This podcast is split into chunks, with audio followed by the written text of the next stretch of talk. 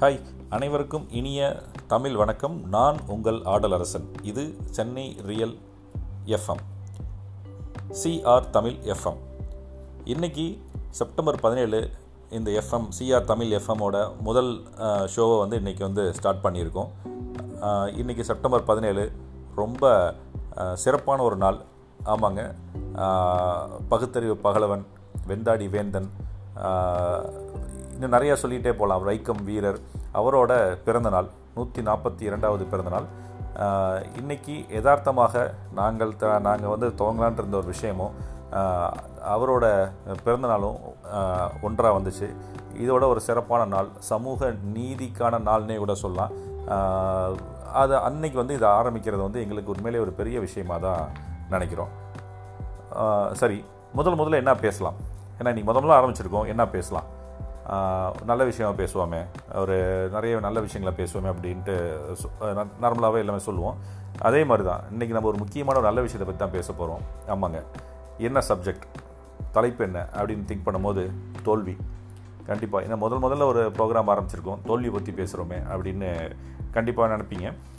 தோல்வி ரொம்ப ரொம்ப இன்றி அமையாதது, உங்களுக்கே தெரியும். தோல்வி தோல்வி வந்து நம்ம தவிர்க்க முடியாது. அதுவும் இன்றைக்கி இருக்க காலகட்டத்தில் இந்த தோல்வியோட தேவை என்ன, தோல்வியோட படிப்பினை என்னன்றதை பற்றி நம்ம கண்டிப்பாக பேசி ஆகணுங்க. ஒரு ஒரு நாலஞ்சு நாளுக்கு முன்னாடி தமிழகத்தையே ஒட்டுமொத்த தமிழகத்தையே ஏன் ஒட்டுமொத்த இந்தியாவையே உலுக்கிய அடுத்தடுத்த மரணங்கள், மாணவர்களோட மரணங்கள், அந்த நீட் தேர்வை எதிர்கொள்ள முடியாமல் அந்த அச்சத்தின் காரணமாக அவங்க வந்து இறந்து போனது, இது வந்து எல்லாத்தோட மனசுலேயும் ஒரு ஒரு இறுக்கமான ஒரு மனநிலையை வந்து அன்றைக்கி வந்து காலையில் ஆரம்பித்தது, இரவு வரைக்கும் பார்த்திங்கன்னா அடுத்தடுத்து ஒரு ஒரு ஒரு செய்தி வந்துக்கிட்டே இருந்தது. வந்து எல்லாத்தோட மனசுலேயுமே வந்து ரொம்ப ஒரு இறுக்கமான ஒரு நிலையை வந்து எடுத்துகிட்டு போச்சு. சரி, அதை பற்றி நம்ம என்ன பேச போகிறோம்? எல்லாமே பேசிகிட்டு இருக்காங்க, எல்லாமே கண்டனம் தெரிவிச்சிட்ருக்காங்க. நம்ம என்ன பேச போகிறோம்? நீட்டை பற்றி எதிர்க்கிறதா? அது தனிப்பட்ட கருத்து. நீட்டை எதிர்க்கலாமா வேணாமான்றது அது அரசியல் சார்ந்தது, தனிப்பட்ட கருத்து.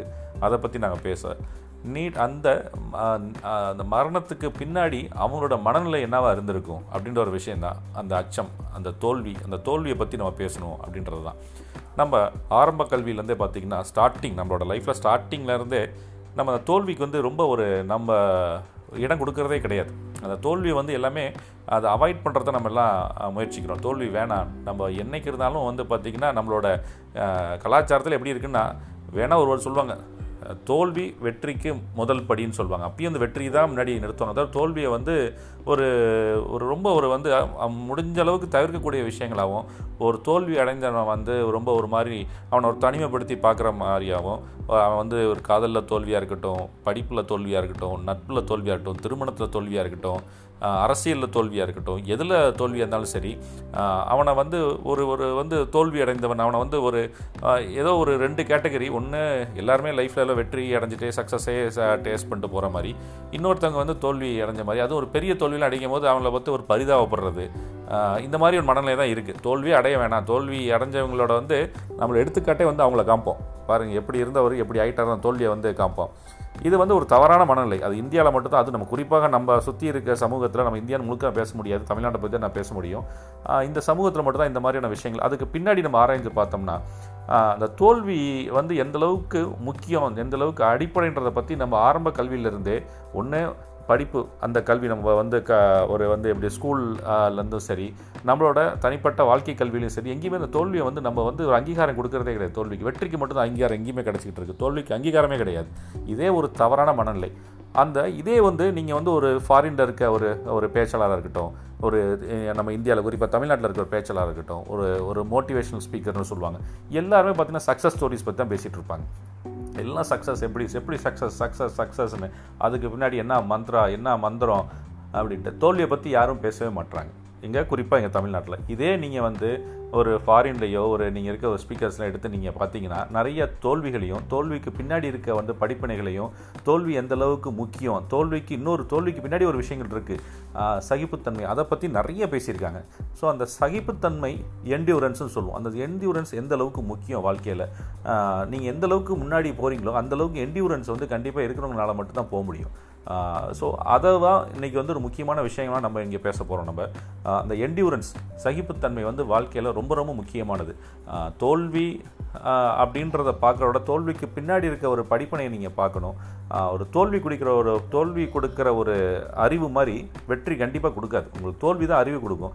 தோல்வி வந்து உங்களுக்கு வந்து உங்களை பற்றி சிந்திக்க வைக்கும். அது ஏன், எதற்கு, எப்படி நடந்தது, இதெல்லாம் விஷயங்களை பேசுகிறது தான் அந்த தோல்வி.